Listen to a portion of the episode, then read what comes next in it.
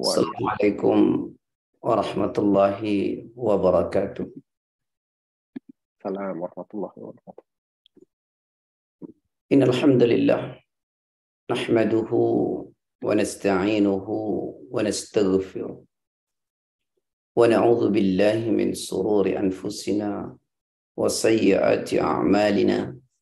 من يهده الله فلا مضل له ومن يضلله فلا هادي له. أشهد أن لا إله إلا الله وحده لا شريك له. وأشهد أن محمدا عبده ورسوله لا نبي بعده وبعد. الحمد لله puji syukur pada Allah karena sungguh atas nikmat izin serta karunia-Nya malam ini untuk waktu Indonesia Allah masih memberikan kita nikmat iman, Islam, kesehatan, kesempatan dan waktu sehingga kita bisa bersama-sama dalam kajian ini. Salawat dan salam semoga senantiasa tercurah pada Rasulullah SAW, pada keluarganya, sahabat-sahabatnya, pengikut-pengikutnya, dan tentu kita semua yang mengikutinya. Ikhwani wa ikhwati fillah, sahabat-sahabat eh, kajian paduka di mana pun berada. Alhamdulillah eh, kita pada kesempatan ini mengkaji tema berbeda ya, yaitu tentang sabar dan ikhlas di dalam menghadapi cobaan, musibah atau ujian. Teman-teman sekalian, sahabat-sahabat paduka, eh, sahabat-sahabat rumah dakwah yang Semoga Allah senantiasa merahmati. Hmm, dulu pernah saya sampaikan ujian yang menerpa manusia itu ada dua macam. Ada ujian yang menyenangkan, ada ujian yang tidak menyenangkan. Ini digambarkan di dalam Al-Quran pada surat yang ke-7 ayat 168. Allah berfirman begini. Di ujung ayat. وَبَلَوْنَاهُمْ بِالْحَسَنَاتِ وَالسَّيِّئَاتِ la'allahum yarji'un wa balawnahum dan kami uji mereka manusia. bil hasanat dengan yang baik-baik. Ya. wasayyiat dan yang jelek-jelek. la'allahum yarji'un agar mereka kembali. Jadi ujian yang Allah berikan kepada kita itu tidak selalu hal yang tidak enak. Ada kalanya ujian itu justru enak dan menyenangkan diri kita. Nah, ini ujian yang Allah berikan. Salah satu contoh misalnya eh, bahwa ujian itu sesuatu yang enak. Eh, misalnya dalam Al-Quran Allah bilang pada surat 64. Surat At-Taghabun ayat yang ke-14 sampai 15. Allah berfirman, Ya ayyuhalladzina amanu inna min azwajikum wa auladikum aduwwan lakum fahdharuhum. Wa in ta'fu wa tasfahu wa taghfiru fa innallaha ghafurur rahim. Innama amwalukum wa auladukum fitnah. Jadi ujian itu memang kadang-kadang ada yang enak ya sebagaimana Allah tadi sampaikan bahwa Sungguh di antara istri-istrimu, ini kan sesuatu yang kita harapkan sebelum atau suami. Dan anak-anakmu, ini juga sesuatu yang kita idamkan. Ada yang menjadi musuh bagimu. Jika kau maafkan mereka, kau berlapang dada kepada mereka, kau santuni mereka, Allah maha pengampun lagi maha penyayang. Bahkan pada ayat 15-nya itu Allah bilang sesungguhnya harta kalian dan anak-anak kalian adalah cobaan. Jadi saya hanya ingin memberi contoh bahwa jangan kita hanya menganggap bahwa ujian itu sesuatu yang nggak enak. Karena ujian itu ada juga yang enak. Justru kadang-kadang manusia mungkin lebih tidak kuat dengan ujian yang enak ya Mas Rasid ya. Afwan ya. Iya. iya. Betul ya. Karena ini juga Quran sih yang bilang. E, misalnya pada surat 41 ayat 51 Coba bantu dibaca. Allah bilang begini dalam ayat itu. Wa idza an'amna 'alal insani a'rada wa na'a bi janibi.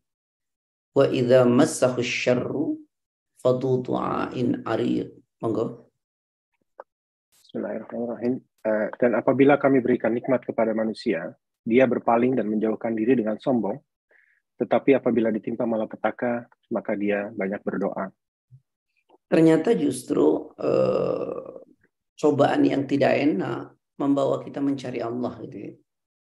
Membawa kita mendekat kepada Allah. Bahkan apa ya, membuat kita menangis di sisi Allah. Tapi saat kita di, mendapat sesuatu yang enak ya, kenikmatan, malah kecenderungannya dua hal yang negatif. Apa itu? Yang pertama berpaling, yang kedua menjauh dengan sombong. Itu yang sering terjadi. Ketika kita punya segalanya, afwan ya, ini mungkin sindiran buat diri kita.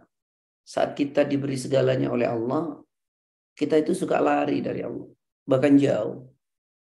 Kemudian ketika perubahan terjadi, uh, ujian, tidak enak, kita justru mencari Allah. Saya teringat ungkapan Syekhul Islam Imam Ibn Taimiyah. Beliau mengatakan begini, musibatun tukbilu biha ala Allah ya khairun laka min ni'matin tunsika dzikrallah. Jadi kata Syekhul Islam Imam Ibn Taimiyah itu mengatakan begini. Musibah yang membuat engkau kembali kepada Allah, itu lebih baik bagi dirimu daripada nikmat yang membuat engkau lupa kepada Allah. Ya, saya ulangi, musibah yang membuat engkau kembali kepada Allah itu jauh lebih baik buat dirimu daripada nikmat yang membuat engkau lari dari Allah. Ya, kadang kita dikasih nikmat oleh Allah, kita lupa tuh sama Allah saat segalanya kita miliki. Kemudian ketika sudah mulai berkurang, cobaan datang yang tidak enak, kita justru membuat apa diri kita kembali kepada Allah. Bahkan murid Imam Ibn Taimiyah yaitu Imam Ibn Qayyim al-Jauzi kata beliau begini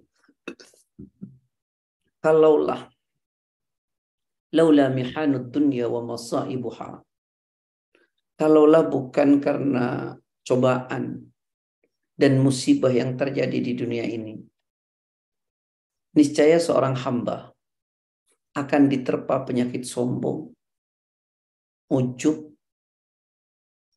dolim, dan hatinya keras. Saya ulangi.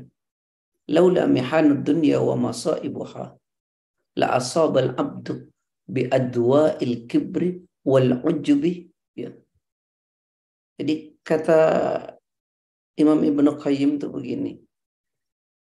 Kalaulah bukan karena musibah dan cobaan yang menimpa seorang hamba, niscaya seorang hamba itu akan ditimpa penyakit sombong, ujub, dolim, dan hatinya keras.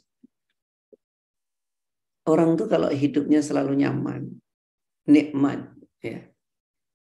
Orang itu kecenderungannya menjadi sombong ujub dolim dan hatinya keras. Tapi karena musibah karena cobaan orang merasa oh ternyata saya tidak ada apa-apanya. Sehingga ujub itu hilang sombong itu hilang kemudian hatinya juga menjadi lebih lembut gitu. Nah, ini penting untuk dipahami. Sebelum kita bahas eh, apa namanya, gimana caranya agar kita sabar dan ikhlas. Taib eh, teman-teman sekalian, saya mungkin memaparkan nanti satu jam ini, baru kemudian tanya jawab. Eh, musibah itu, teman-teman sekalian, keadaan seseorang ketika ditimpa satu hal atau musibah. Keadaan seseorang ketika ditimpa satu musibah itu setidaknya ada empat macam. Ya, setidaknya. Saya ulangi. Seseorang ditimpa musibah. Itu keadaannya setidak-tidaknya ada empat macam. Yang pertama, orang tuh kalau ditimpa musibah suka marah. Ya, marah. Baik marah itu dengan apa namanya lisannya, hatinya, atau dengan uh, perbuatannya. Yang karena reaksi-reaksi itu membuat Allah murka. Gitu. Itu orang kalau ditimpa musibah, keadaan pertama itu marah dia. Ini yang paling jelek. Ya. Lisannya marah gitu ya. Sering nggak kita dengar, aku ini udah sholat, Aku udah puasa, ngaji. Kenapa kok musibah nggak kunjung reda? Tetangga saya, teman saya tidak sholat. Jangankan ngaji. Tapi kok hidupnya enak-enak. Nah itu namanya marah kepada Allah. Ya, dengan lisannya. Ada yang marah bahkan sampai ke tingkat fisik. Saya kasih contoh. Orang ditinggal oleh orang yang dia cintai. Wah, dia sakiti dirinya itu. Ya, kalau dalam keadaan orang jahiliyah dulu itu dia robek-robek bajunya gitu ya. Kemudian dia ambil pasir, dia siramkan ke tubuhnya. Ah, atau yang paling gampang lah ya. Ini mohon maaf saya tidak ingin menyinggung siapa pun, tapi ini perlu saya sampaikan. Misalnya cucu Nabi Husain wafat, ya kan? Lalu kemudian orang tidak terima dengan wafatnya beliau seperti orang Syiah. Syiah. Akhirnya dia apa? Dia bereaksi yang menimbulkan datang murkanya Allah. Dia sakiti dirinya. Nah, itu kan marah. Marah terhadap cobaan. Nah, mari coba kita renungkan sekarang. Kita marah nggak sih terhadap cobaan? Nah, ini direnungkan secara mendalam. Gitu ya. Kemudian eh, yang kedua, orang itu ditimpa musibah sabar. Nah, ini nanti caranya yang kita bahas ya. Sabar. Sabar itu bukan berarti orang langsung menerima. Ya, masalah saya dikasih cobaan misalnya oleh Allah. Langsung terima gitu. Bukan. Sabar itu apa ya? Menahan diri terhadap musibah yang dihadapi. Ya. Sebenarnya dia tidak suka dengan musibah itu, tapi dia bisa menahan diri yang tidak menimbulkan reaksi yang mendatangkan mukanya Allah gitu. Itu sabar namanya. Dia tidak suka, tapi dia tidak bereaksi yang menimbulkan datang murkanya Allah. Kalau marah tadi kan, dia tidak terima, kemudian bereaksi yang menimbulkan murkanya Allah. Gitu. Nah ini enggak. Dia tidak mau musibah itu. Dia tentu tidak terima. Tapi dia tidak bereaksi yang reaksi itu menimbulkan murkanya Allah baik dengan lisan maupun e, perbuatannya. Gitu. Nah itu tingkat sabar. Maka kalau ditanya sabar itu hukumnya apa? Ya wajib. Itu yang kedua. Nanti caranya gimana tuh? Yang ketiga itu sudah pada tingkat ridho. Nah, itu di atasnya sabar. Kalau ridho itu apa ya? Seorang merasa lapang hatinya dengan musibah yang menimpa. Sehingga ia betul-betul ridho dan seakan-akan dia tidak mendapat musibah. Gitu. Itu kan di atasnya sabar. Oke, sabar itu baru wajib hukumnya. Kalau ridho itu sudah apa? Sunnah ya mustahab. Maka ada hadis mengatakan man marida lailatan fasabara wa radiya biha fa kharaja min dunubihi. Siapa orang sakit lalu dia sabar ridho nah, dengan sakitnya maka Allah akan mengeluarkan dosa-dosa dari dirinya. Gitu. Nah, sampai kepada tingkat ridho itu insya Allah keren ya. Jadi apa orang ridho itu ya lapang hatinya dengan musibah yang menimpa. Seolah-olah tidak ada musibah. Kalau sabar, ya dia nggak suka, tapi dia tidak bereaksi yang menimbulkan datangnya murkanya Allah. Nah, yang keempat itu ini yang paling keren ya, apa itu? Sampai pada tingkat bersyukur ya. Masya Allah. Dikasih musibah, bersyukur kepada Allah. Ini yang dicontohkan oleh Nabi. Ya. Kenapa? Orang seperti ini sudah bisa menikmati eh, nilai dari sebuah musibah sehingga dia bersyukur. Oh iya, musibah saya ini menggugurkan dosa saya. Ah, seperti itu. Ya, dia tahu nilai yang terkandung dari sebuah musibah. Makanya eh, apa Rasulullah itu menyatakan bahwa selalu bersyukur atas segala apa pun. Makanya kita sering dengar gimana? Alhamdulillah ala kulli hal. Ya, alhamdulillah segala puji ala kulli hal segala puji bagi Allah ada kulihal atas segala apa pun lah. Itu. itu sudah pada tingkat syukur. Itu sering terucap dari kita ya Pak ya. Tapi lisan kita yang begitu. Hatinya sih belum. ya ala kulli hal itu fil lisan, les fil qalb. Baru di lisan. Alhamdulillah. Ya alhamdulillah alladzi tatimmus. Ya. Alhamdulillah ya Segala puji bagi Allah yang dengan segala nikmatnya, segala kebaikan menjadi sempurna. Nah ini orang sampai ke tingkat seperti ini, ini melalui proses pembelajaran yang panjang. Tapi kadang-kadang tanpa proses perjalanan yang panjang, karena langsung Allah tunjukkan, sampai juga ke tingkat syukur.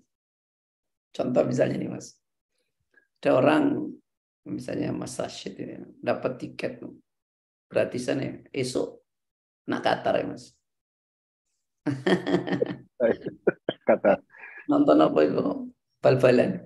Bal-balan. Bal-balan. Final. Nah, final. Lalu ternyata Mas Rashid sampai ke bandara terlambat. Hmm. Ketiduran ya Mas Nauma. ya, sampai bandara terlambat. Semarah kan enggak sih Mas? Ya. Marah kalau awal itu. Tapi lama-lama sabar kan? Wis lah. Ya. Lama-lama ridho loh. Tapi ujung-ujungnya nanti bisa bersyukur. Kenapa? Karena Allah langsung tunjukkan misalnya. Ternyata pesawat itu bermasalah. Gitu. Mas, Mas Raji langsung bilang, Alhamdulillah, untung anak nggak jadi, terlambat. itu orang itu bisa sampai ke tingkat syukur melalui proses-proses seperti itu. Nah, nah itu bisa didapati kalau mohon maaf ya, ada kecerdasan spiritual. Ya, orang kalau punya kecerdasan spiritual, nanti pada musibah itu sampai kepada tingkat syukur seperti itu. Baik ya. Yang mau kita bahas yang kedua, bahwa eh, kita tidak menerima, ya artinya tidak suka dengan musibah itu, tapi kita tidak bereaksi yang menimbulkan murkanya Allah. Ya. Ini Eh, sebelum jauh bagaimana caranya kita bisa sabar dan ikhlas terhadap cobaan itu. Ada Rasulullah itu satu waktu marra bimra'atin tabki inda qabrin. Jadi Rasulullah jalan melewati seorang wanita yang sedang menangis di tepi kubur. Rupanya wanita ini anak laki-lakinya baru meninggal. Rasulullah dekati, Rasulullah berkata kepada wanita ini, Ittaqillah, bertakwa kepada Allah ya bu, wasbiri, sabar ya bu. Lalu wanita itu bilang begini, ilaika anni, fa innaka lam tusab bi musibati. Pergi sana kamu. Kamu bicara begitu karena kamu tidak pernah ditimpa musibah seperti musibah yang sedang saya alami. Karena orang kayak gini nih ngerasa ya, Pak ya, bahwa musibah hanya terjadi pada dirinya gitu. Betul. Lalu diberitahu oleh sahabat Anas, Bu, itu Rasul. Lalu ibu itu pergi ke rumah Rasul. Di rumah Rasul tidak didapati penjaga. Lalu dia berkata, ya Rasulullah aku tidak tahu kalau engkau. Rasulullah bilang apa? Inna sabra inda satmatil ula. Bu, sabar itu pada benturan pertamanya. Nah, di sini nih kita bisa bersabar pada benturan kejadian pertama itu. Kenapa? Ketika kita sudah tidak sabar pada benturan dan kejadian pertama, nanti kita sudah terlanjur bereaksi, yang reaksi itu menimbulkan hal yang tidak baik.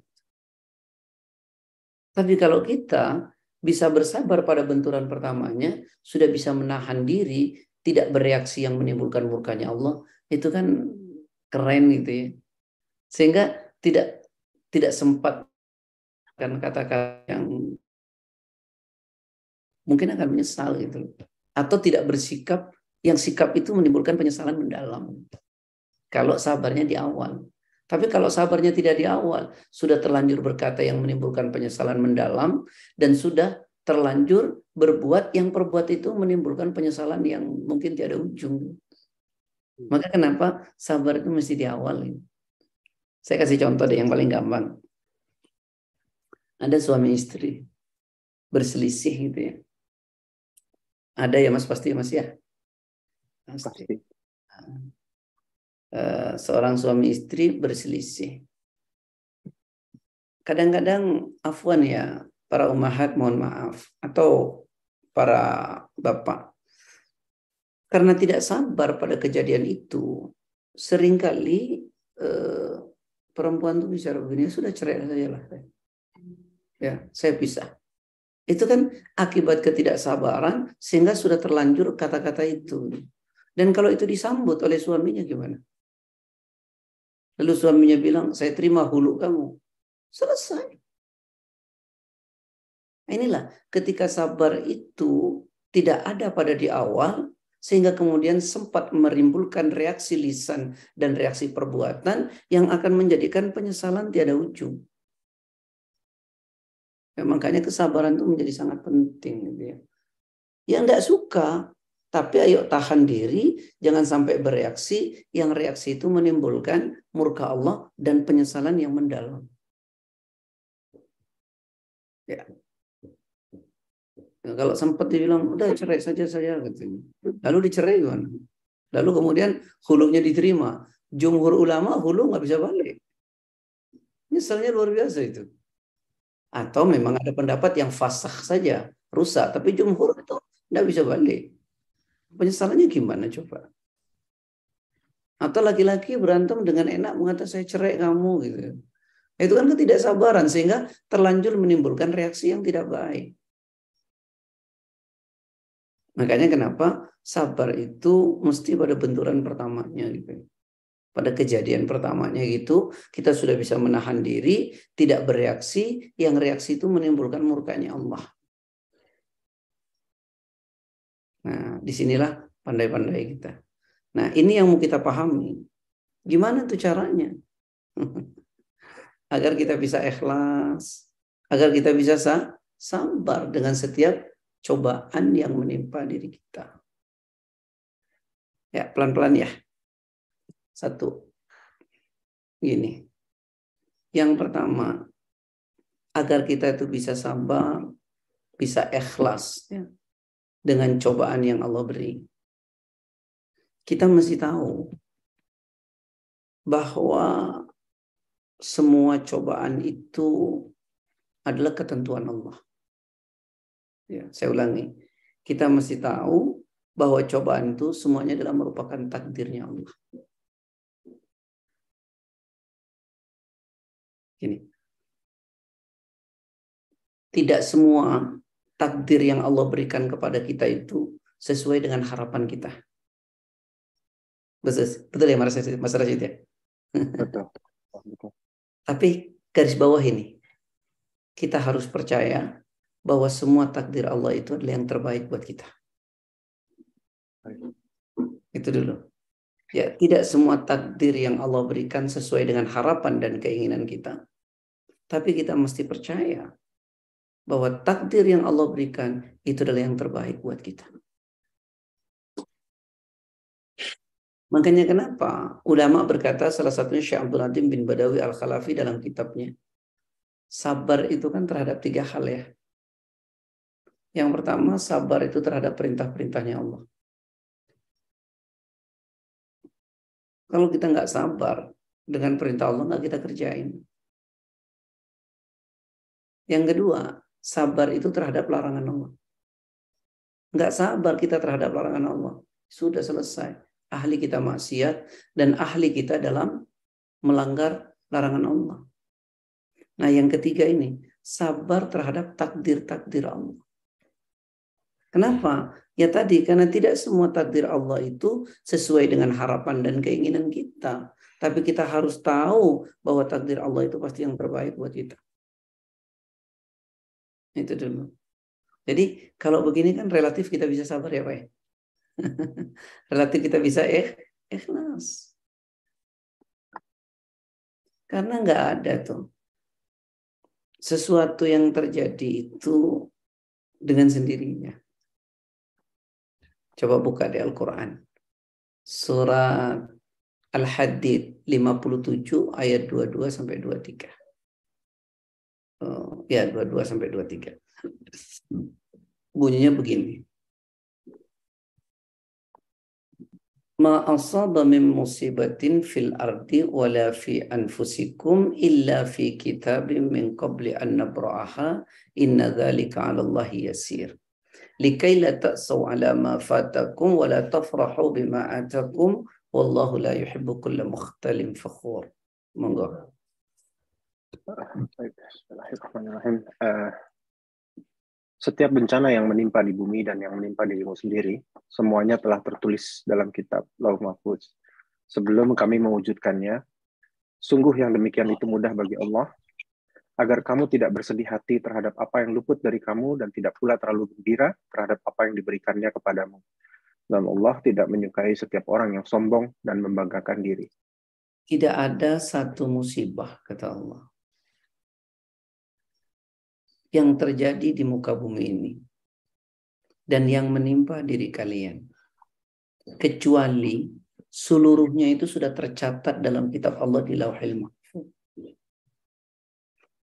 sebelum diwujudkan. Sungguh yang demikian itu mudah. Ini dulu deh tanamkan pada diri kita. Oh iya semua memang sudah ada ketentuannya. Bahkan Rasulullah mengatakan gimana? Inna Allah kataba maqadir al-khalaiki kataba Allah maqadir al-khalaiki qabla an yakhluqa as-samawati wal ard bi khamsina alf sana. Allah telah menetapkan takdir seluruh makhluk 50 ribu tahun sebelum langit dan bumi diciptakan. Jadi 50 ribu tahun sebelum langit dan bumi diciptakan sudah ditentukan takdir itu. Ya. Jadi dengan demikian kita relatif lebih tenang, sabar dan ikhlas dengan memahami takdir ini. Maka kita dengan pemahaman takdir, ya, kalau kita ditimpa musibah, insya Allah kita tidak akan mencari kambing hitam gitu ya. apa mencari menunjuk kesalahan kepada orang.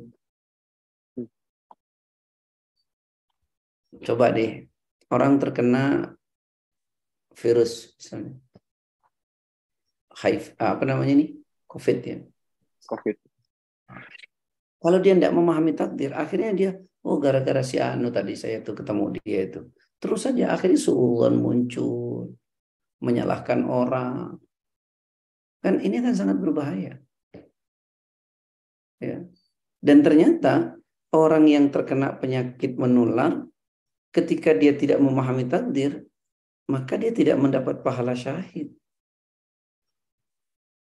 Hmm. Orang itu terkena penyakit menular untuk mendapatkan pahala syahid itu kan syaratnya empat. Yang pertama wayam kusufi baladi, dia mengisolasi diri. Yang kedua sabiron dia sabar. Yang ketiga muhtasiban dia tetap berharap pahala dari Allah. Yang keempat, wa ya'lamu annahu la yusibuhu illa ma kataballahu bih. Dan dia mengetahui bahwa dia tidak ditimpa sesuatu itu kecuali apa yang telah Allah tetapkan. Berarti takdir ya. Nah, orang ketika kena penyakit menular dengan empat tadi itu, maka dia mendapat pahala seperti pahala orang meninggal syahid. Ya, taib. Jadi gini, orang itu kalau paham takdir, apa yang terjadi pada dirinya itu nggak gampang nyalahkan. Makanya kenapa pernah dengar hadis gini ya Mas Rashid ya? Pernah nggak dengar? Wa in asabaka syai'un fala taqul law anni fa'altu kana kadza wa kadza walakin kul qadarullah wa ma syaa fa'ala fa inna lau taftahu amal syaitan. Pernah dengar ya? Kalau engkau ditimpa satu cobaan satu hal yang gak enak jangan pernah bilang. Coba gini coba nggak gini mungkin ini nggak kejadian gitu loh. Tapi katakanlah ini qadar Allah Masya fa'ala. Dan Allah berkehendak dengan apa yang diinginkan. Karena fa'inna lau, kata seandainya itu membuka peluang setan merusak diri kita. Iman dan pikiran kita. Akhirnya kita jadi suudon, jadi wah nggak karu-karuan. Gitu. Bener nggak sih kalau dengan memahami takdir itu relatif lebih tenang, lebih nyaman, lebih ikhlas, lebih sabar? Iya. Coba deh, kata kasih contoh. Nih, mohon maaf ya Mas Rashid ya. Biar kita aja yang jadi contoh ya Mas Rashid ya berdua aja nggak apa-apa yang jelek. Iya, Misalnya Mas Rashid jalan dengan istri satu mobil sampai di sebuah pertimpangan bisa ke kiri bisa ke kanan dua-duanya bisa dipilih terus Mas Rashid bilang kita lewat kiri aja Kata istri, bagus lewat kanan. Gitu ya. Akhirnya dipilihlah jalan lewat kanan yang istri tunjukkan. Ternyata macetnya luar biasa. Saya tanya deh Mas Rasid, jujur deh. Apa yang Mas Rasid omong?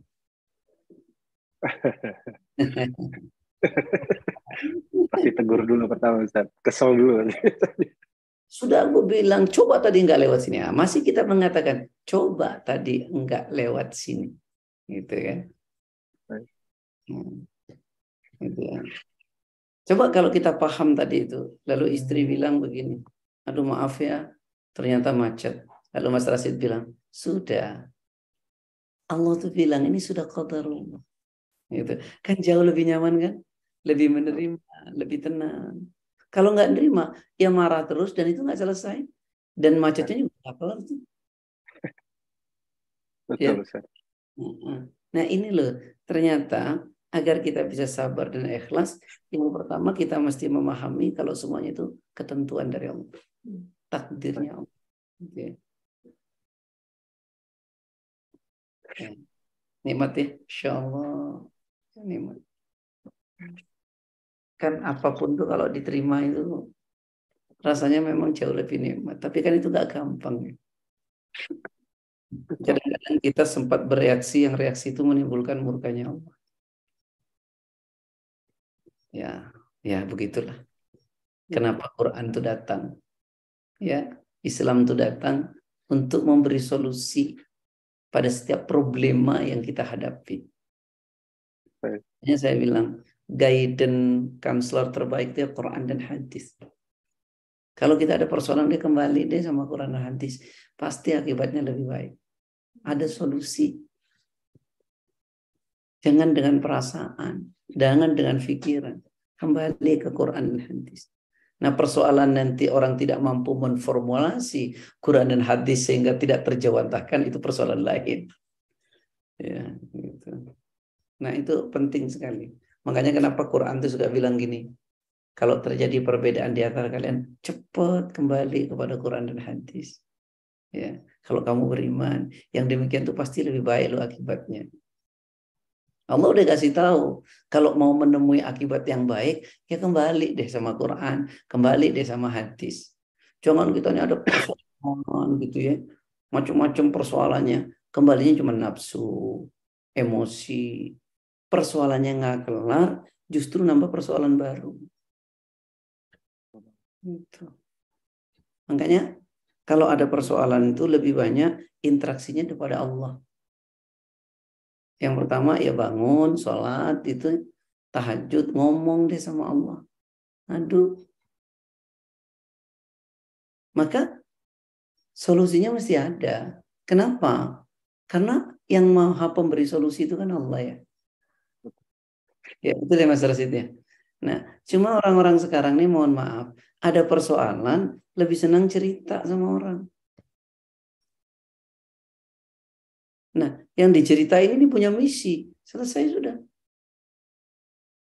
Ada masalah dengan suaminya atau dengan istrinya. Lalu cerita kepada orang lain. Mendatangkan masalah baru. Satu yang paling tidak, makin banyak kita cerita kepada manusia. Yang pertama, makin jauh pertolongan Allah. Karena Allah itu maha pencemburu. Yang kedua, kita makin cerita kepada manusia, maka kita sudah memenjarakan diri kita kepada orang itu. Karena orang itu jadi tahu aib kita. Bahkan menceritakan aib orang yang dekat dengannya. Gitu. Makanya ngadu deh sama yang pintu-pintunya nggak pernah tertutup. Nangis deh sama yang maha pemberi solusi. Ya, sekali lagi saya mau bilang, makin banyak kita cerita kepada orang akan persoalan kita, makin jauh pertolongan Allah. Karena Allah maha pencemburu. Yang kedua, makin banyak kita cerita kepada orang, maka kita sudah memenjarakan diri kita kepada orang itu. Karena orang itu jadi tahu tentang kita. Satu, ya. Jadi caranya sabar dan ikhlas kita mesti tahu tuh bahwa ini takdir Allah. ya, saya pernah cerita, masih ingat enggak?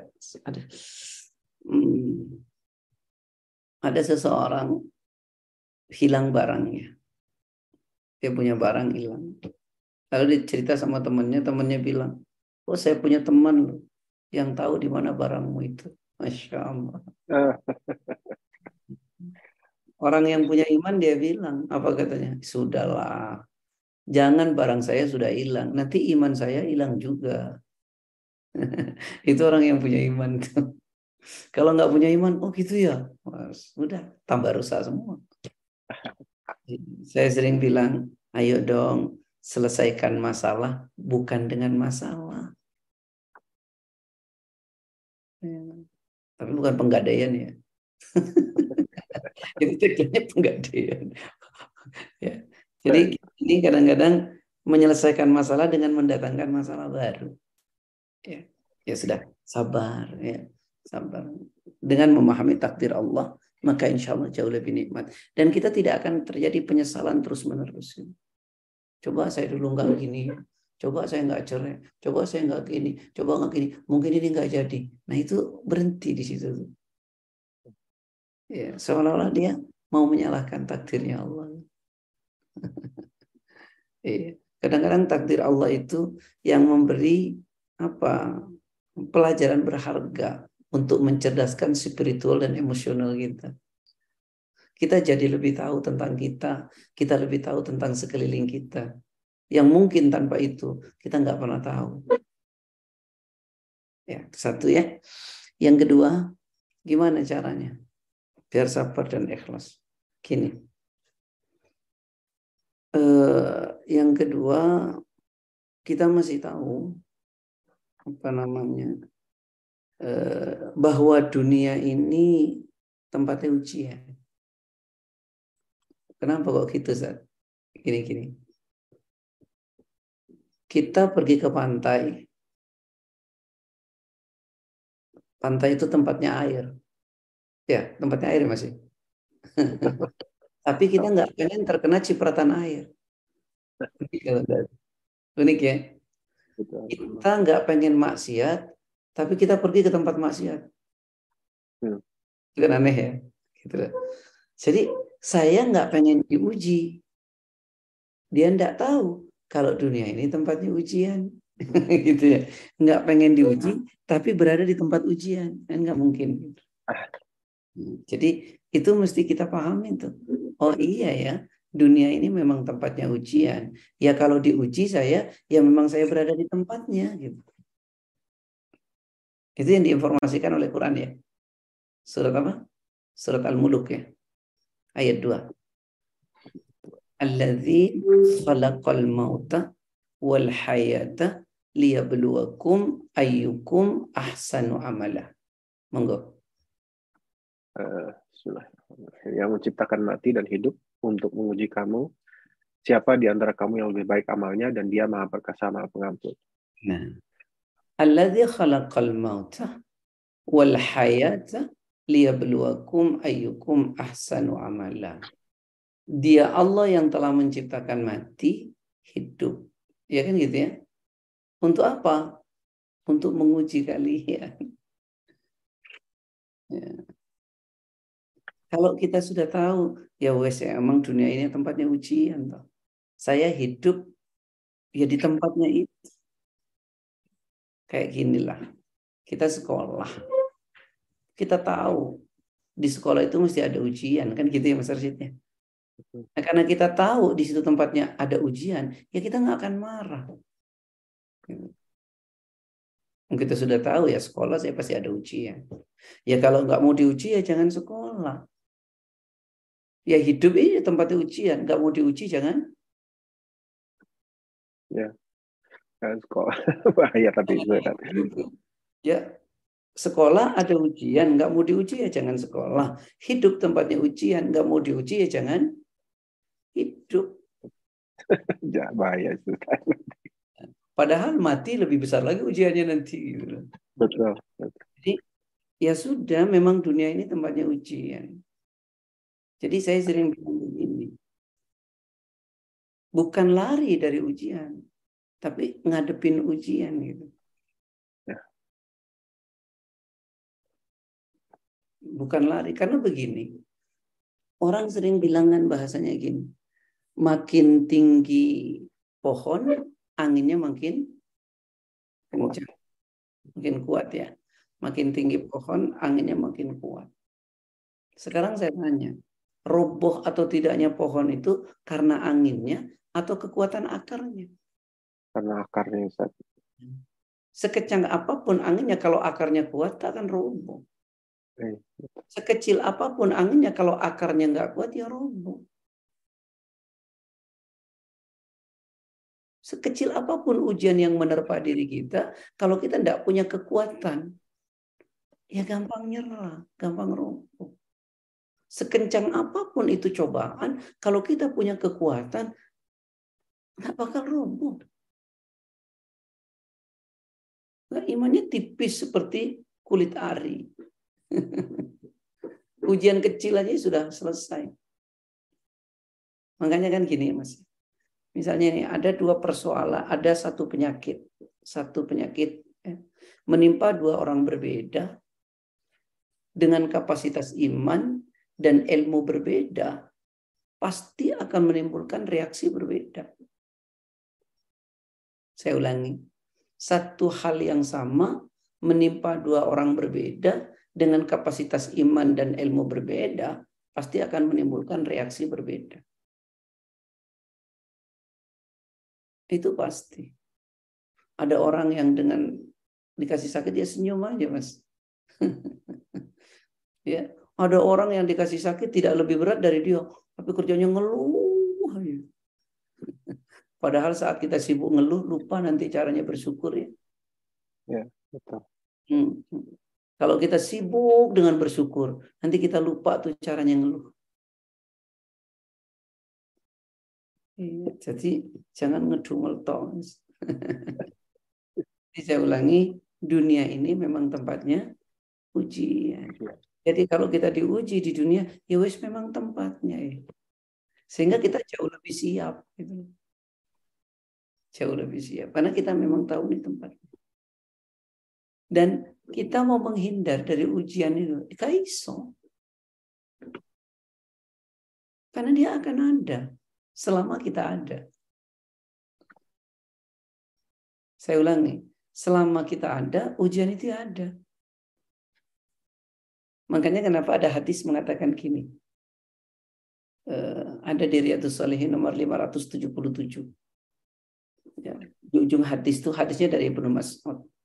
Perawinya Imam Bukhari.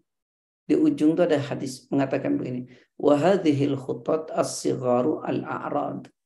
Fa in akhtau hadha nahasyaw hadha wa in akhtau hadha nahasyaw hadha. Rawahu Bukhari. Jadi kata Rasul memberi garis gambar tiga garis kecil gitu.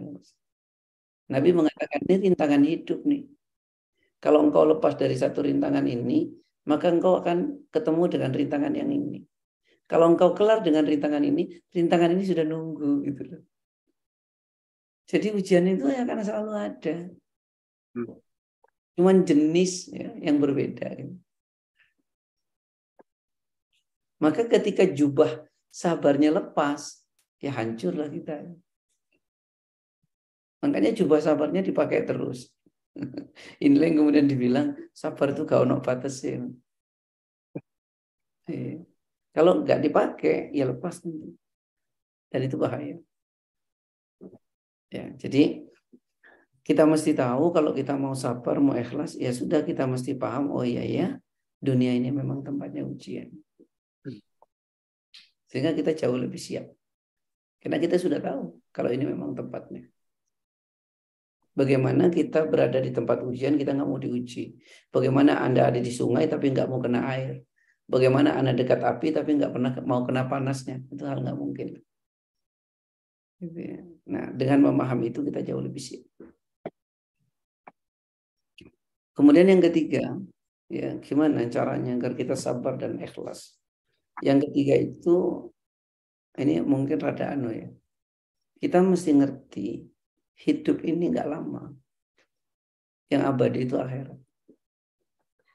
Apa tuh kaitannya Ustaz? hidup ini nggak lama, ya, yang abadi itu akhirat. Apa kaitannya? Nih, ada kisah dituturkan oleh sahabat Atok bin Yasar. Nah, Atok bin Yasar beliau menuturkan berdialog dengan Ibnu Abbas. Kata Ibnu Abbas kepada Atok bin Yasar mengatakan, Ala urika imra'atun min ahli jannah. Hei Atok, kata Ibnu Abbas, mau nggak kamu ku beritahu tentang seorang wanita yang akan menjadi penghuni surga? Kultu bala. Kata Atok, iya saya pengen tahu. Lalu Ibnu Abbas mengatakan hiya imra'atun as Dia ini wanita berkulit hitam. Loh, apa kaitannya? Ya tidak ada kaitannya. Cuman ya wanita ini kulit hitam. Atatin Nabi sallallahu alaihi wasallam, atatin Nabi sallallahu alaihi wasallam. Satu waktu wanita ini datang kepada Nabi. Faqalat. Wanita ini curhat kepada Nabi kata Ibnu Abbas. Curhatnya begini. Ini ya sesungguhnya aku ya Rasulullah imra'atun perempuan yang sedang mengidap penyakit epilepsi. Dan kalau penyakitku anfal, maka aku tidak sadar auratku itu terbuka. Masya Allah ya. Gimana nggak ahli surga ya Pak ya? Dalam ketidaksadarannya pun dia tidak pengen auratnya kelihatan. Orang sekarang dengan penuh kesadaran 200% malah memperlihatkan auratnya. Oh. Saya jadi pengen buka peci.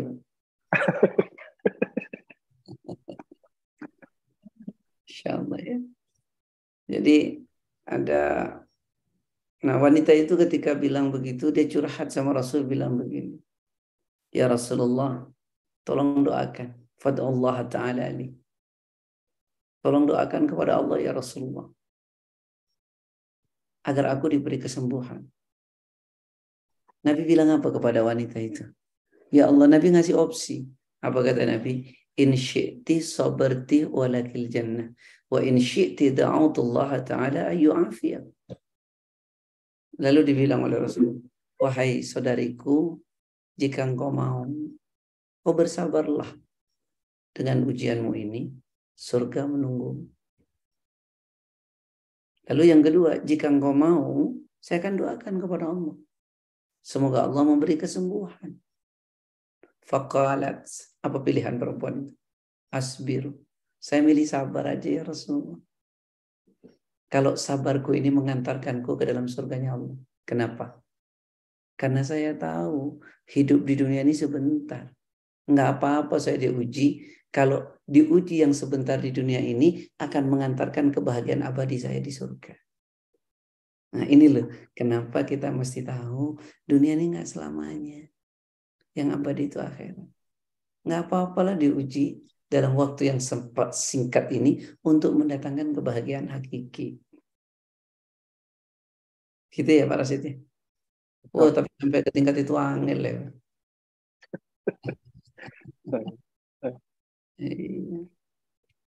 Ya, sekarang yang sedang saya rasakan, akhirat masih jauh itu. Masya Allah. Ya. Inilah kisah seorang wanita tadi. Walaupun wanita itu akhirnya dia minta sabar, tapi tetap minta sama Rasulullah. Tapi doa ini Rasulullah. Kalau anfal, menurutnya nggak kelihatan. Masya Allah. Dia tetap milih nggak pengen sembuh, nggak apa-apa kalau itu dirindukan surga. Tapi dia tetap nggak pengen auratnya kelihatan. Masya Allah ya. Lalu kita tiba-tiba pengen masuk surga seperti orang terdahulu. Oh jauh banget. Iya. Nah itulah ya. Jadi kita mesti paham dunia ini nggak lama. Yang lama itu akhirat.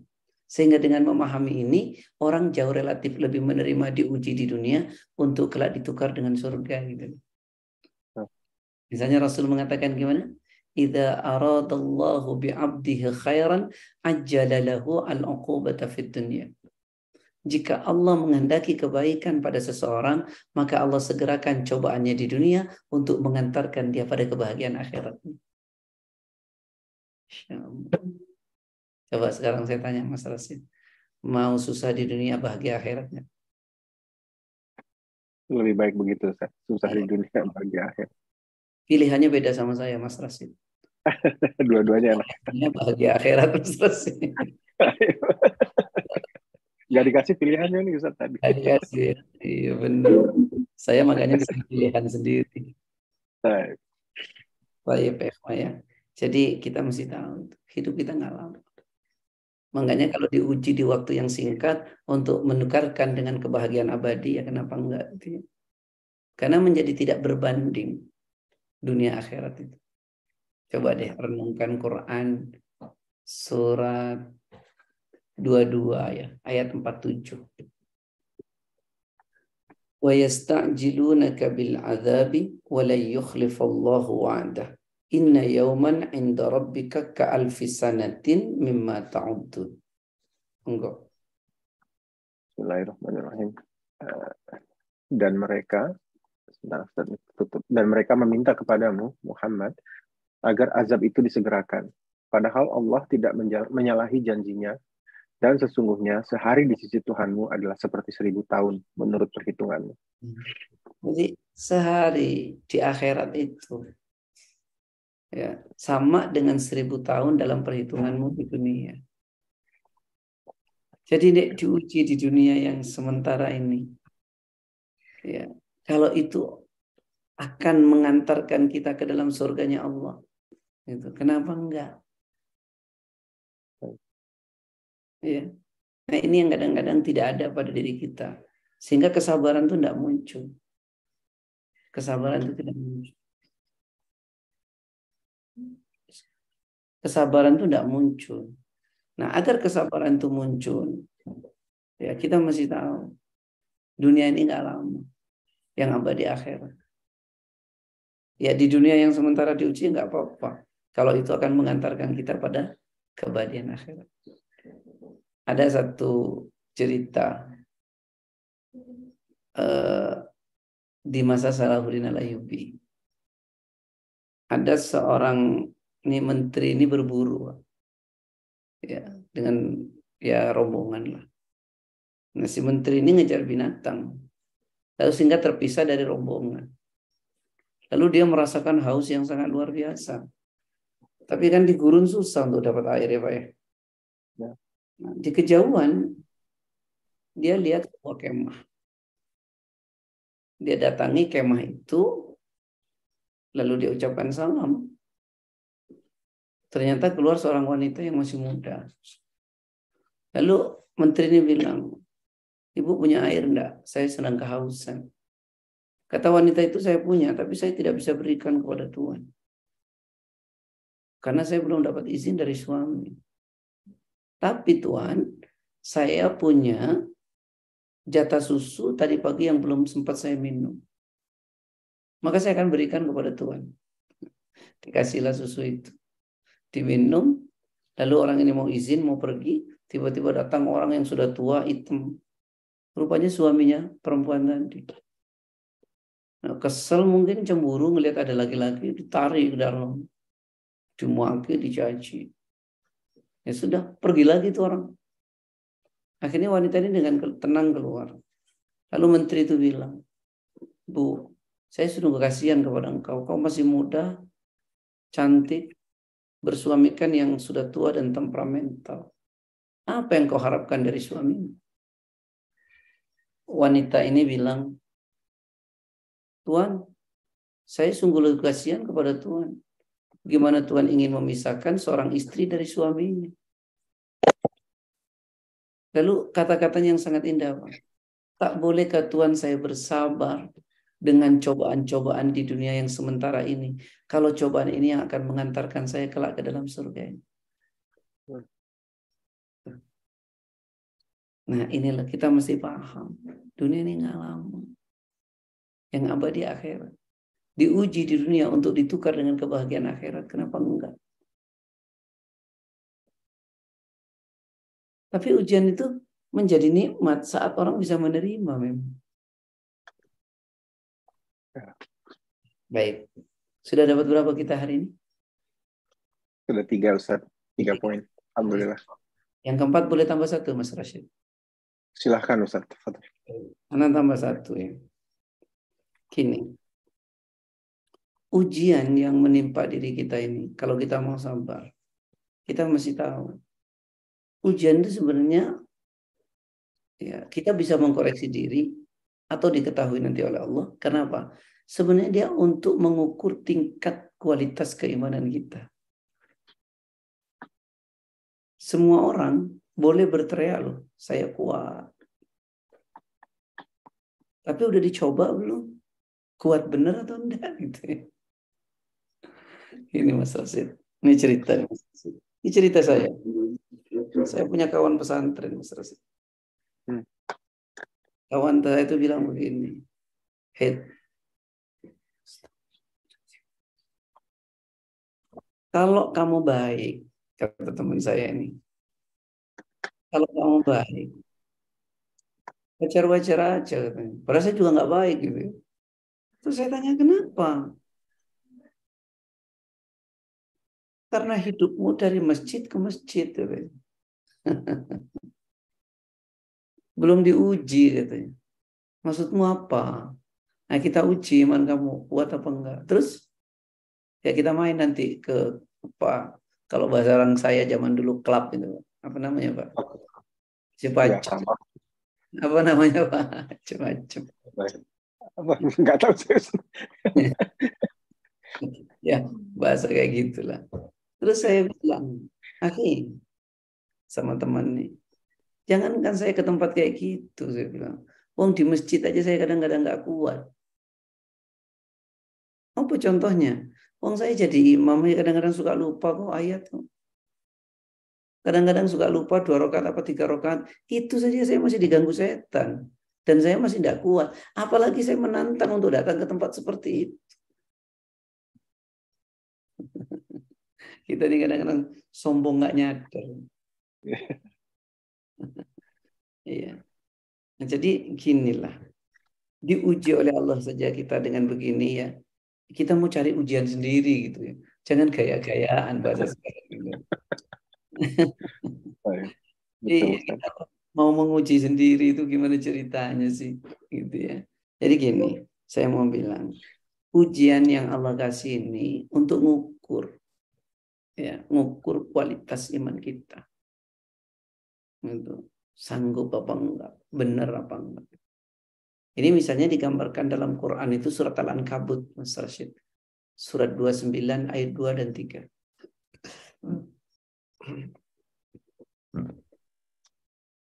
Ahasiban nas ayyutraku ayyakulu amanna wa hum la yuftanun. Walaqad fatanna alladhina min qablihim fala ya'lamanna Allah alladhina sadaku wa la ya'lamanna al-kadhibin. Monggo. Apakah manusia mengira bahwa mereka akan dibiarkan hanya dengan mengatakan kami telah beriman dan mereka tidak diuji? Dan sungguh kami telah menguji orang-orang sebelum mereka. Maka Allah pasti mengetahui orang-orang yang benar dan pasti mengetahui orang-orang yang dusta. Hmm. Apa kata Allah? Ya, ini penting banget untuk kita pahami. Apakah manusia itu mengira cukup dibiarkan mengatakan saya telah beriman, bahwa iman saya kuat. Padahal belum diuji. Ya kan? Dan Allah telah menguji orang-orang terdahulu. Allah tahu siapa yang imannya benar, siapa yang dusta. Orang boleh mengatakan hebat saat sesuatu itu belum menimpa dirinya. Tapi ketika sesuatu itu terjadi dan menimpa dirinya, masih bisa apa enggak? Coba deh kita renung-renung gitu. Oh iya ya, Allah kasih ujian kepada saya untuk mengukur tingkat keimanan saya. Saya akan buktikan kepada Allah bahwa saya bisa. Bahwa saya kuat. Saya tidak akan bereaksi yang menimbulkan murkanya Allah. Saya akan hanya bereaksi dengan ujian ini. Sesuatu yang mendatangkan saya pada keridhaan Allah. Masya Allah. Kita mau buktikan itu kepada Allah. Iya Pak ya. Tapi itu enggak nggak bisa dipaksa ya Pak ya. Guys. Iya. Karena itu otomatis dari buahnya iman. Karena yang bereaksi itu imannya. Orang kalau imannya tipis, reaksinya mesti nggak benar.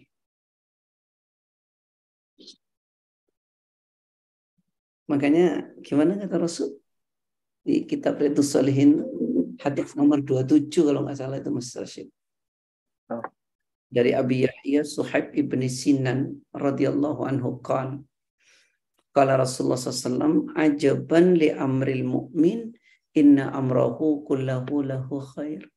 وليس ذلك لأحد إلا للمؤمن إن أصابته السراء شكر فكان خيرا له وإن أصابته الضراء صبر فكان خيرا له Dia apa kata Rasulullah itu? Mengagumkan orang beriman itu. Hebat ya. Kenapa mengagumkan? Karena orang beriman itu selalu menganggap baik apa pun yang menimpa dirinya atau urusan apa pun yang terjadi pada dirinya. Itu orang beriman. Yang demikian itu nggak mungkin terjadi kecuali pada orang yang beriman dengan benar. Karena itu reaksi otomatis. Jadi nggak bisa dipaksa. Dan itu tidak mungkin terjadi kecuali orang punya iman dengan benar kata Rasulullah. Gitu. Kalau dia dikasih nikmat, dia bersyukur dan itu baik baginya. Kalau dia dikasih cobaan, dia sabar dan itu baik baginya. Kita malah balik-balik. Dikasih nikmat bukan bersyukur. Malah lari. Dikasih cobaan malah putus asa. Ada yang kayak gitu ya Mas ya? Ada Ustaz. Ada ya? Kayaknya ada dalam Quran tuh. Surat 17 ayat 83. Coba dibaca Mas. Wa idza an'amna 'alal insani a'rada wa na'a bi janibi wa idza massahu syarru kana ya'usa. Dan dan apabila kami berikan kesenangan pada manusia, niscaya dia berpaling dan menjauhkan diri dengan sombong. Dan apabila dia ditimpa kesusahan, niscaya dia berputus asa. Coba nggak ada benernya ya? Insya Allah. Dikasih nikmat oleh Allah, dia berpaling dan menjauh dengan sombong. Dikasih susah, putus asa. Nih, kalau Mas Rasid kasih saya sesuatu, pasti saya akan mendekat sama Mas Rasid. Berterima kasih, mendekatkan gitu ya. Itu kepada makhluk. bosan bos kita ngasih sesuatu apa kita mendekat tuh. Ini yang ngasih Allah kok kita malah lari itu saya nggak masuk akal itu. Allah kasih malah kita lari.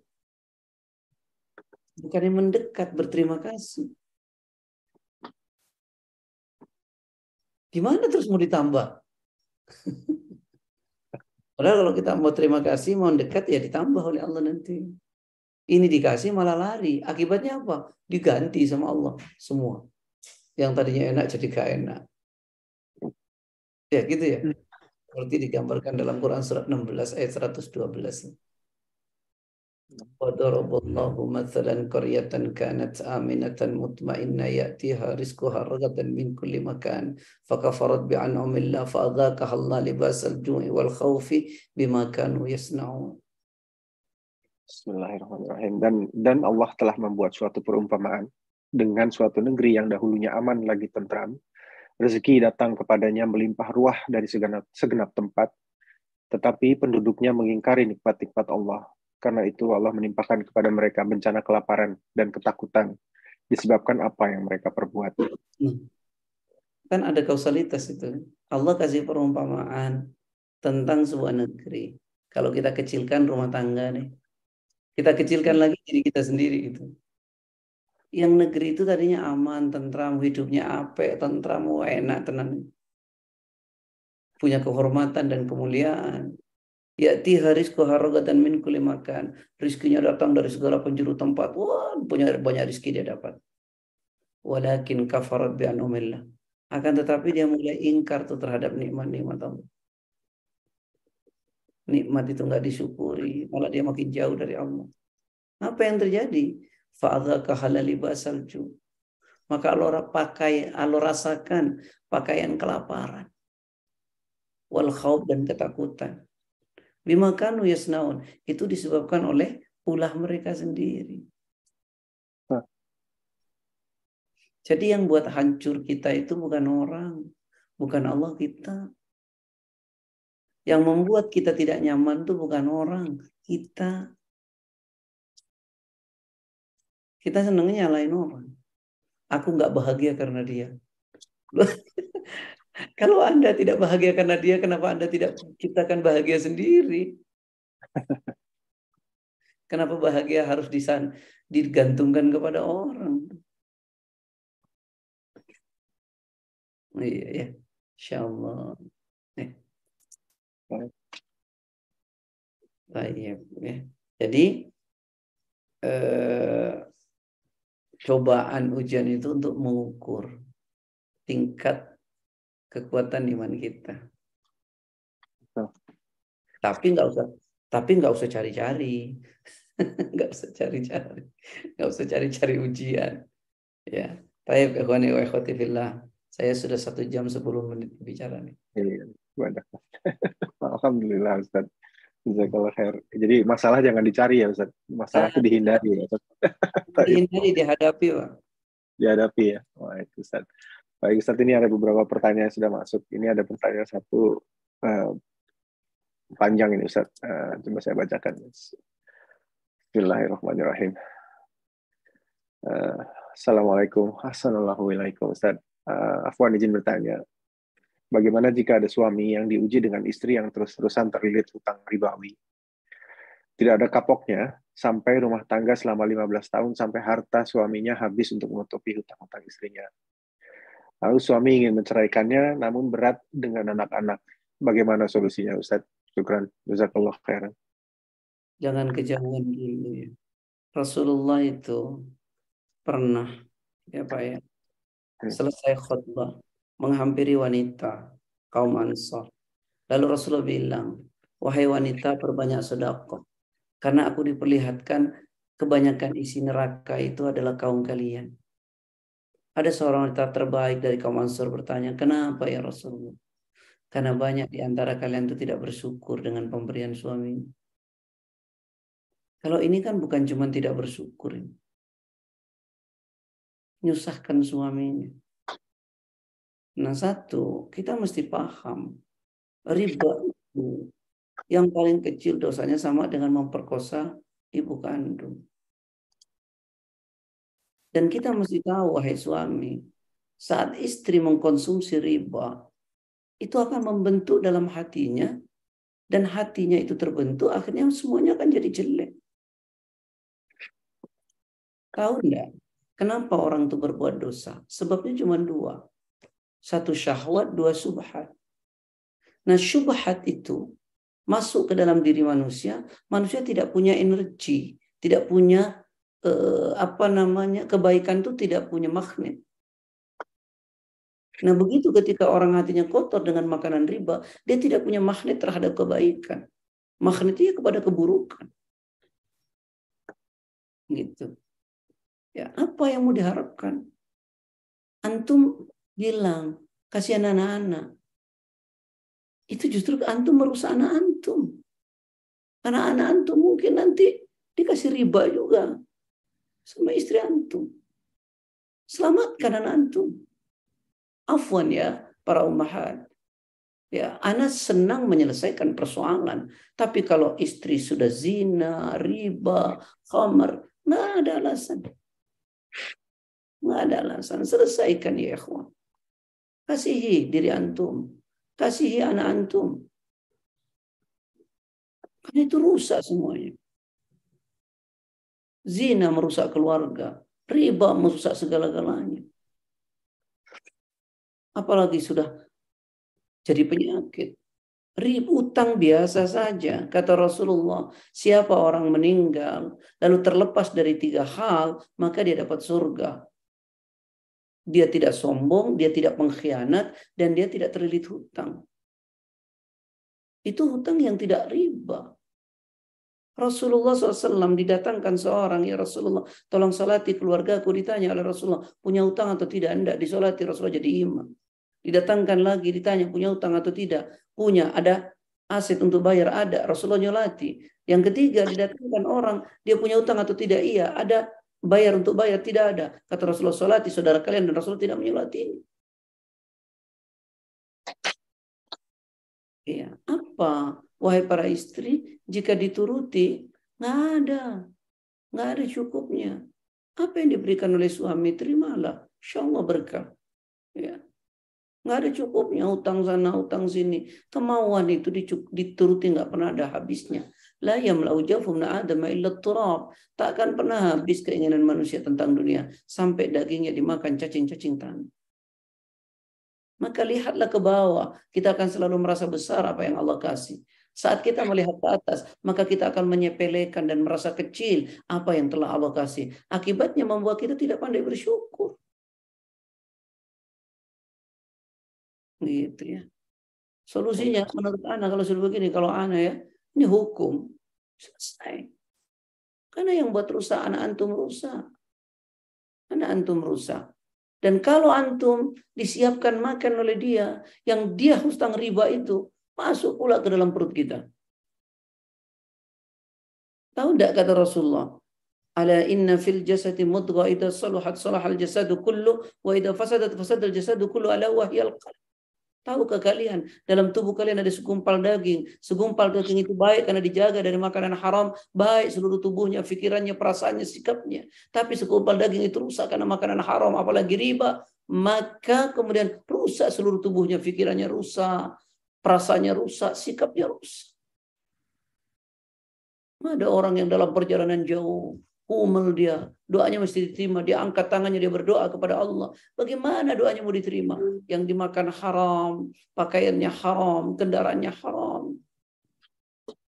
Justru ketika antum membiarkan, antum sedang tidak menyayangi diri antum sendiri dan menyayangi keluarga antum. Afwan. Anda agak tegas pada persoalan seperti ini. Wallahu a'lam. Alhamdulillah. Semoga jelas untuk penanya. Baik, uh, saya lanjutkan Ustaz. Ini ada pertanyaan berikutnya singkat ini Ustaz. Bismillah. Ustaz, uh, dulu pernah tidak sabar dengan cobaan yang menimpa karena kaget dan belum uh, belajar ya, belum berilmu. Sekarang menyesal dan takut akan murkanya Allah. Bagaimana Ustaz? Apakah dengan banyak beristighfar Allah mengampuni? Wahai saudaraku yang saya cintai karena Allah. Orang baik bukan orang yang tidak pernah salah. Orang baik bukan orang yang tidak pernah berdosa. Tapi orang baik itu orang yang sadar kalau dia pernah salah dan pernah berdosa. Nabi Adam pernah salah menangis Rabbana zalamna anfusana. Nabi Yunus bersalah menangis la ilaha illa subhanaka inni kuntu minadh Yang nggak baik itu terus-menerus melakukan kesalahan. Ya. Murka Allah, eh cinta dan sayangnya Allah, saudaraku, mendahului murkanya. Saya ulangi ya, cinta dan sayangnya Allah mendahului murkanya. Apa jaminannya? Antum buka Quran surat 39 ayat 53. Surat 39 ayat 53. Qul ya ibadiyalladzina asrafu ala anfusihim la taqnatu min rahmatillah innallaha yaghfiru dhunuba jami'a innahu huwal ghafurur rahim. Monggo Mas Rashid. Bismillahirrahmanirrahim. Katakanlah, wahai hamba-hambaku yang melampaui batas terhadap diri mereka sendiri, janganlah kamu berputus asa dari rahmat Allah. Sesungguhnya Allah mengampuni dosa-dosa semua Oh, dialah yang maha pengampun dan maha penyayang. Cinta dan sayangnya Allah itu tidak terbatas. Katakanlah dosa kita seluas samudra. Ampunan Allah jauh lebih luas. Jauh lebih luas. Satu waktu sahabat Umar bin Khattab pernah menuturkan. Didatangkan kepada Rasulullah tawanan perang. Banyak sekali. Salah satu dari tawanan itu ada seorang wanita. Yang wanita ini rupanya bertemu dengan anaknya yang masih kecil. Sehingga anak itu dipeluk, dicium, dirangkul. Saat Rasulullah menyaksikan itu, Rasulullah berkata kepada sahabatnya, Wahai sahabat-sahabatku, mungkinkah ibu itu akan melemparkan anaknya ke dalam api? Sahabat mengatakan, Demi Allah ya Rasulullah tidak mungkin. Karena ibu cinta betul sama anaknya. Apa kata Rasul? Cinta dan sayang Allah kepada hambanya melebihi cinta dan sayang ibu itu kepada anak. Anda bacakan hadis Qudsi. Antum nanti kalau punya hadis Arba'in, nomor 42. Sanatnya dari Anas bin Malik, perawinya Imam Tirmidzi. Ini hadis Qudsi. Ya ibnu Adam, wahai anak Adam. Inna kama da'utani wa rajautani la astaghfirulaka ala ma kana minka wa la ubali. Wahai anak Adam, selama engkau masih berharap kepada aku, selama engkau masih meminta kepadaku, maka ku ampuni seluruh dosa-dosamu dan aku tidak peduli lagi dengan masa lalu kelammu. Ya ibn Adam, lau balagat dunubaka anan as-sama, thumma astaghfartani ghafartu laka wa la ubali. Wahai anak Adam, seandainya dosamu membumbung setinggi langit, lalu engkau memohon ampun kepadaku, ku ampuni. Ataitani bi qurabil ardi al khataya thumma lakitani la tusyrik bi syai'an la ataituka bi qurabiha maghfiratan. Wahai anak Adam, seandainya engkau datang kepadaku membawa dosa seisi bumi, lalu engkau menemuiku dalam keadaan tidak menyekutukan aku, maka aku akan datang menemuimu, kata Allah, dengan ampunan seisi bumi pula. Allah cinta. Cuma jangan tulul amal tulul amal itu panjang angan-angan, nggak apa-apa saya melakukan dosa, nanti saya mau taubat. Itu namanya tulul amal. Karena saya yakin betul dia seolah-olah matinya akan datang setelah bertaubat. Bagaimana kalau dia mati datang saat dia melakukan dosa? Penyesalan tiada ujung. Penyesalan tiada ujung. Ya, Wallahu a'lam. Baik. Baik Ustaz. Afwan ini jam 9.17 nih Ustaz. Eh 19 malah. Eh, gimana Ustaz? Nah, satu aja lagi ya, Anda juga Satu lagi. lagi. Satu kalau nggak apa-apa. Kalau memang kita ini nanti kita lanjutkan pertanyaannya di pertemuan berikutnya, tapi kalau Ustaz berkenan satu lagi boleh. Terserah Ustaz, Ustaz. Saya saya ikut. Baik. Saya itu agak anu, naik gat saya jadi. Oh gitu. Jadi kita tutup aja dulu Ustaz. Mm -mm. Afwan ya, ya. Saya apa, -apa Ustaz. Oh iya, ya, ya, ya, Hidup ini tak akan lepas dari ujian. Selama hidup, ujian itu akan ada. Robohnya kita dengan ujian bukan karena persoalan ujian yang besar, tapi persoalannya pada kekuatan iman dan ilmu kita. Maka kalau begitu, kita tidak akan pernah terhindar dari ujian. Perkuat saja diri kita dengan iman dan ilmu. Semoga Allah memberi kita kekuatan untuk bisa menghadapi setiap cobaan dan ujian. Dan semoga Allah menjadikan setiap cobaan dan ujian yang menimpa diri kita membawa pada derajat yang tinggi. Dan Allah menyiapkan surga untuk kita. Semoga Allah rizki kita semua. Barakallahu fikum. Assalamualaikum warahmatullahi wabarakatuh. Waalaikumsalam warahmatullahi wabarakatuh. Jazakallah khairan Ustaz. Wajazakumullah khair. Kita bisa mendapatkan uh, intisari dari ilmu ini, dari uh, pelajaran dari yang terbaik dari hari ini. Uh, saya ucapkan terima kasih banyak kepada Ustaz. Jazakallah khairan. Kita tutup dengan majelis uh, kifaratul majelis. Subhanakallahumma wa bihamdika. Asyhadu an la ilaha illa anta astaghfiruka wa atubu ilaik. Mohon maaf jika ada kesalahan baik dalam sikap maupun perkataan. Barakallahu fikum. Assalamualaikum warahmatullahi wabarakatuh.